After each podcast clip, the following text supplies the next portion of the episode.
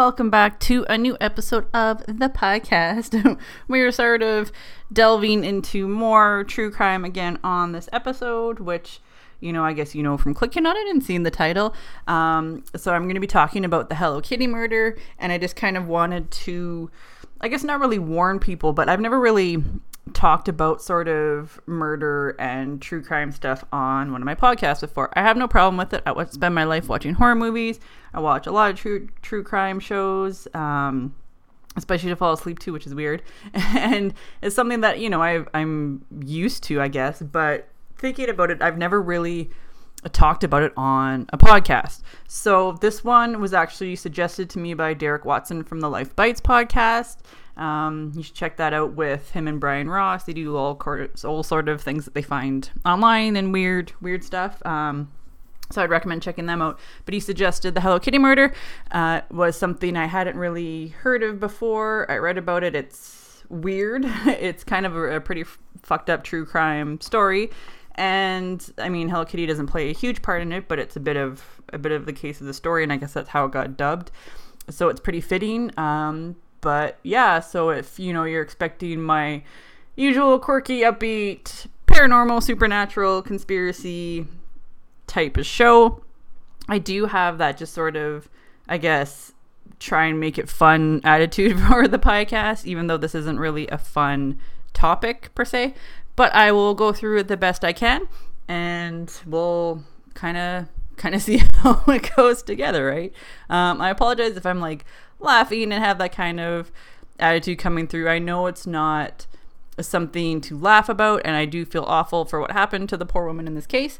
And that's just kind of how I do my podcast. So that's how it's going to go. Um, so to start off, in 1999, 23 year old Fan Mei Yi was a hostess in Hong Kong. Um, she was a hostess at a nightclub at a place that was sort of like a seedy underground place with a lot of criminals and drug addicts and the syndicate and triad and everything. Um, and she'd actually had a past of being a past prostitute before and drug addict. So I guess it was kind of like a fitting place for her to be, sort of. Um, one of the people that came into the nightclub a lot was uh, a member of, you know, of the triads or the syndicate. His name was Chan Man Lok. Um, and he sort of started hooking up with Fan Mei, um, even though a lot of other reports said that she was like a young mother and stuff. Um, I, you know, I don't really know a lot of her her background. There wasn't a lot of that really um, online. So basically, she started hooking up with this dude who was a part of the crime syndicate, um, likely a triad who was known to dabble in prostitution and drugs and all of that fun stuff that comes with being a triad or a member of the Chinese mob, as it were. And I guess what happened was one day she decided that she needed money and she was going to steal his wallet, um, which wasn't a very smart thing to do. So he found out and he, I guess, forced her to return the amount that she stole plus thousands and thousands more tens of thousands more in interest on top of that. Um, she paid up into a point, but then I guess like she didn't have a way to pay anymore. He was already taking her paychecks from the club. And so they decided, you know, him and his fellow crime members, his henchmen or whatever you want to call them, decided that they were going to, I guess, make her pay it a different way. So they were going to kidnap her, force her into prostitution to pay it back that way. Um, and I guess work off her debt that way. Um, so they were going to keep her prisoner, prisoner and basically keep her drugged up on on meth just so she would sort of comply. Um, and then you know they all did drugs themselves and everything. So I guess what happened was, you know, she wasn't uh, working off her debt fast enough, or they weren't happy with how quick she was working off her debt.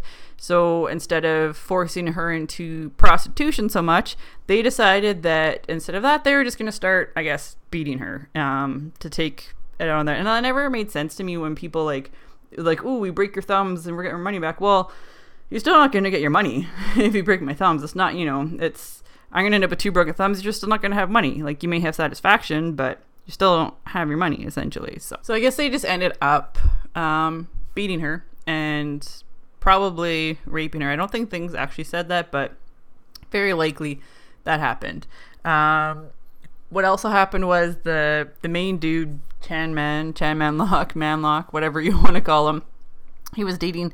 He was 34, and he was dating um, a 14 year old girl at the same time, which is kind of fucked up.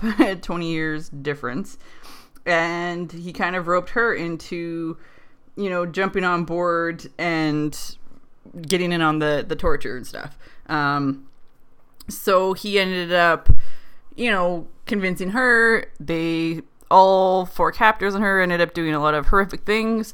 Um, they would melt plastic straws and burn them on her feet. They would spill like really hot oil onto her feet, especially into the wounds are already there, which is pretty fucking awful. They would beat her with a stick until her ribs would break. They would urinate on her and force her to drink it.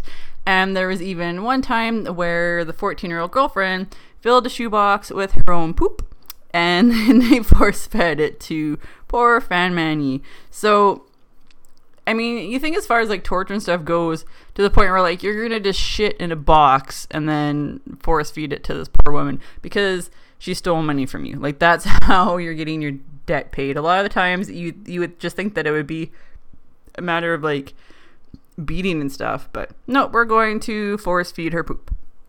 Um, I guess it just ended up, and this was like I guess all over um, the course of of a month or a little bit longer.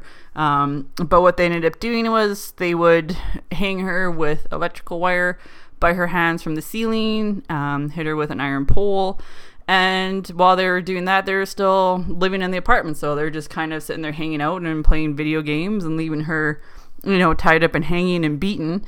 Um, they also electrocuted her genitals, bit her breasts, and continued to torture her, you know, repeatedly in those sort of ways. Um, like I said, it was ongoing. It was, they figure it was probably about a month or so um, from the reports of what, you know, that they did for, for torturing her. Um, and then I guess eventually one morning they found that she had died, which really isn't that surprising from all of that abuse and injuries and everything that she probably, you know, either bled out or her body just couldn't sustain it anymore. And they probably weren't feeding her. so imagine from like not having water and food other than urine and shit shoved in her mouth. I mean, that all kind of adds up. And that's really just super, super horrific.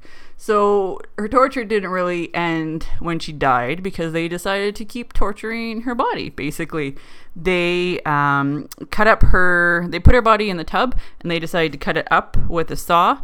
They would boil body parts of hers, just I guess to get rid of the parts and stop them from smelling. And there was also a lot of reports they that they would basically boil her body parts in one pot on the stove and make their food in another pot beside it. So like, you know, cooking arms in one pot and soup in the other and stirring back and forth and there's no real like I guess reports of cannibalism, but I mean you kind of have to think that when you're cooking something beside like body parts that you know that's kind of borderline because you're probably mixing. There is cross contamination so there is likely to be cannibalism i think anyways. That's my opinion.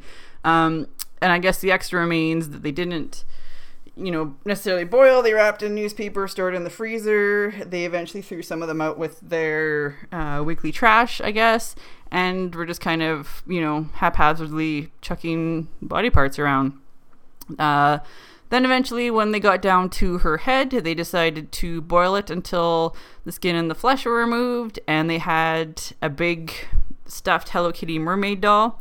And they decided to cut the head open and shove the like the head open of the doll and shove the skull inside and and sew it back up. Um, which is really really fucked up. So not only did they do stuff with her head, I guess too, um, and then the rest of her body, that anything that was left, they decided to to feed to stray dogs, and apparently make soup for the homeless, which again is really fucked up. Um, after they did all that, they sort of went about their lives um, like nothing had happened, like they didn't kidnap and torture this woman for a month and let her die and do a whole pile of crap with her body. Um, I guess eventually the dudes moved out, but still the teenage girl lived there and started having horrific nightmares and thought that the poor woman Fan Mei was haunting her and was just you know, I guess super upset about realizing that she'd been a part of this horrific thing. So she decided to go to the police station and confess everything. And I guess at first the police thought she was just crazy, that it was just some some fantasy of, you know, a teenage girl that really didn't know what was going on.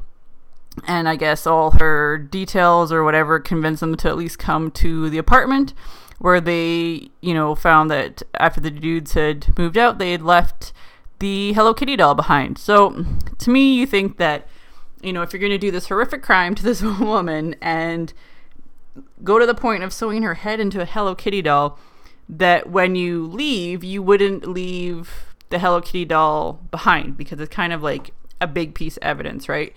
And it's kind of got her head in it. It's got evidence of of your crime, but so you move out and you leave that behind. So I guess that was enough for the police to begin looking into the case. They investigated, they found like they found the head in there. And the other part is I guess where the apartment was, the window overlooked the roof of a nearby store.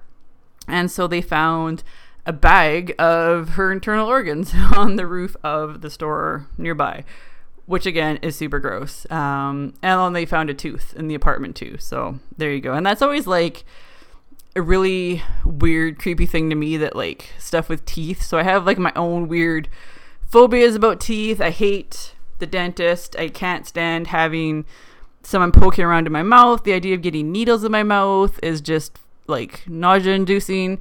And movies where people get their teeth pulled is just like awful to me. And so anytime too where like someone finds like bloody teeth or you found like an old tooth is just really it's really bizarre to me. It's bizarre to think that like teeth are just sort of laying around out there. So I guess that was another part of the story is that they found a tooth as well.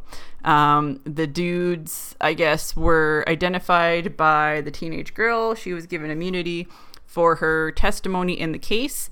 Um, there was the three men, and they were I guess like what happened was so they couldn't prove how the poor woman died.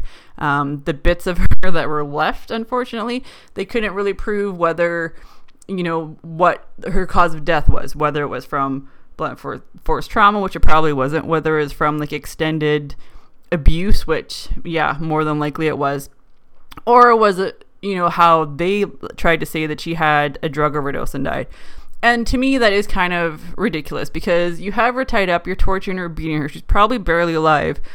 How is she going to be taking drugs herself? She the only way she'd be taking drugs is if you were force feeding them to her, like the poop. So I don't think that you know she would have been taking drugs as part of that. So to me, that's ridiculous. But I guess because they couldn't prove it, um, they were only charged and convicted with manslaughter. But also, in Hong Kong, apparently it's a big crime to like mistreat a corpse and not provide proper um, burial and disposal of or whatever. So they were charged with that as well. Uh, they were sentenced to life in prison with potential of parole in 20 years, which again isn't really bad. Um, I think that in the States you get a lot worse. so that's sort of like their you know what they what they got charged with. Um, after they had been charged with the crime and everything and like left the apartment building and I guess the teen that was living in there after she had left too um, they you know the the owners of the apartment building couldn't rent out the room anymore to anybody um, or the apartment. No one wanted to rent it obviously because horrific stuff went down. And I guess what happened it was eventually other people used to like that had used to live in the building were moving out as well because they didn't want to be associated with it or they were just you know didn't want to be in the building because of it. And i think because a lot of like the hong kong and you know the asian culture where they're very spiritual it was probably a lot of that too right? So they didn't want to be in a building where this horrific stuff happened. Um, eventually a new owner had bought the apartment building in 2012 and it was demolished and then I guess re rebuilt. So I think though that like with it being rebuilt even there's the whole thing where like stuff happened on the grounds. So you know, there's probably potential for for spirits or whatever. Um, and I guess too, in between the time of when it was so like people had moved out or whatever, and before it was demolished, there was a lot of paranormal investigators um, that had gone there and were trying to like commune or contact the poor woman um, that had been tortured and murdered in there. I think a lot of it was because the teenage girl, um, you know, initially said that she was haunted or whatever. So they probably thought that, hey, her spirit is actually lingering here. Maybe, you know, maybe they could figure something out. And so that's why they, they went there to kind of see if they could contact her. So that is basically the Hello Kitty murder case. It's pretty horrific as far as, you know, crimes go. Um, and like with the torturing and the killing and the whole idea of you know what they did with her body afterwards and putting you know the body parts boiling them on the stove alongside their own food and chucking just a bag of her internal organs out the window and you know not even caring where it went and like giving away her body parts basically you know cooking them in soup for the homeless or whatever it was and throwing them away in the trash and giving bits of her body to stray dogs, as well as sewing her head inside the Hello Kitty doll. There's a lot of pictures online. I'm not going to put it in the story, but you can look it up yourself. But um, it's basically just like a dirty, bloody Hello Kitty doll. You can't see the head in it, but it's just really, it's really fucked up. And it's kind of I'm gonna say it's kind of funny, but it's kind of funny that it's been you know called the Hello Kitty murder because of that, because the fact that they decided to just put her head in the Hello Kitty doll. And to me, like, what even makes you think to do that? To be like, let's just put her head inside inside the Hello Kitty doll and then and then leave it. Like when you move out, you just leave it behind. I don't know.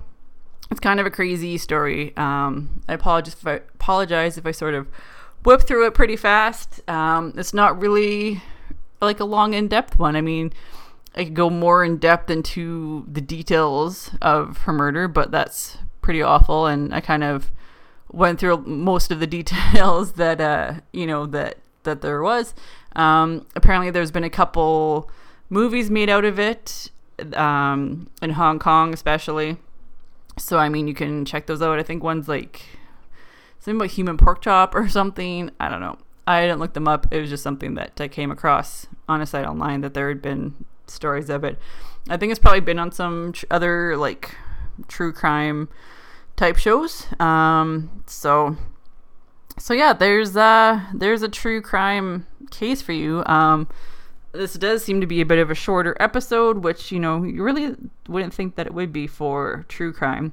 And like I said, it's not that I have anything against doing them. It's just not something that I kind of intended to with PIE, but I wanted to give this one um, you know, give it give it a story, I guess, for the show. Give it a, a try to see. So if you want to hear more true crime stuff, like weird, bizarre cases, you can let me know. You can reach out to me on social media. My uh, handle on Twitter is cherry cyanide with two N's, as well as on Instagram. The podcast stuff is all at littlegeeklost.com now. Kind of pushing everything through my main site. Um, because I felt that PIE was better as like I guess an offshoot of Little Geek Lost. I don't know. I went back and forth, back and forth on having it like its own website and everything and its own identity, but ultimately it just fits better pushing it back into Little Geek Lost from a back end and technical standpoint as well, but also just you know from my own trying to brand everything through Little Geek Lost. I really could have done these episodes just as part of Little Geek Lost, anyways. But I thought that you know they should have their own separate podcast in the podcast. So reach out to me on social media. Let me know if you like it. Also check out everything else on littlegeeklost.com where I have my main podcast, Little Geek Lost. Right now is sort of mainly focused on horror movies. But there's also um, costumes on the website and my blog and everything else in between. Everything Mandy is on there, so you can check that out. And yeah, let me know. Let me know if there's any other stories you want me to do, any weird anything, right? So whether it's paranormal, supernatural, conspiracy, true crime, just a weird crazy tale of something unexplained, anything like that. I'm always open to new ideas. I'm trying to find more different, less mainstream, I guess, ones that every other podcast has done. So let me know um, what you think, and hopefully you enjoyed this one. And if you didn't, and if you don't think I should be doing true crime as well, let me know that as well. I'm open to feedback, whether good or bad or in between. That's how we all learn and grow, right? So, um, yeah, hopefully you enjoyed it and you'll come back next time.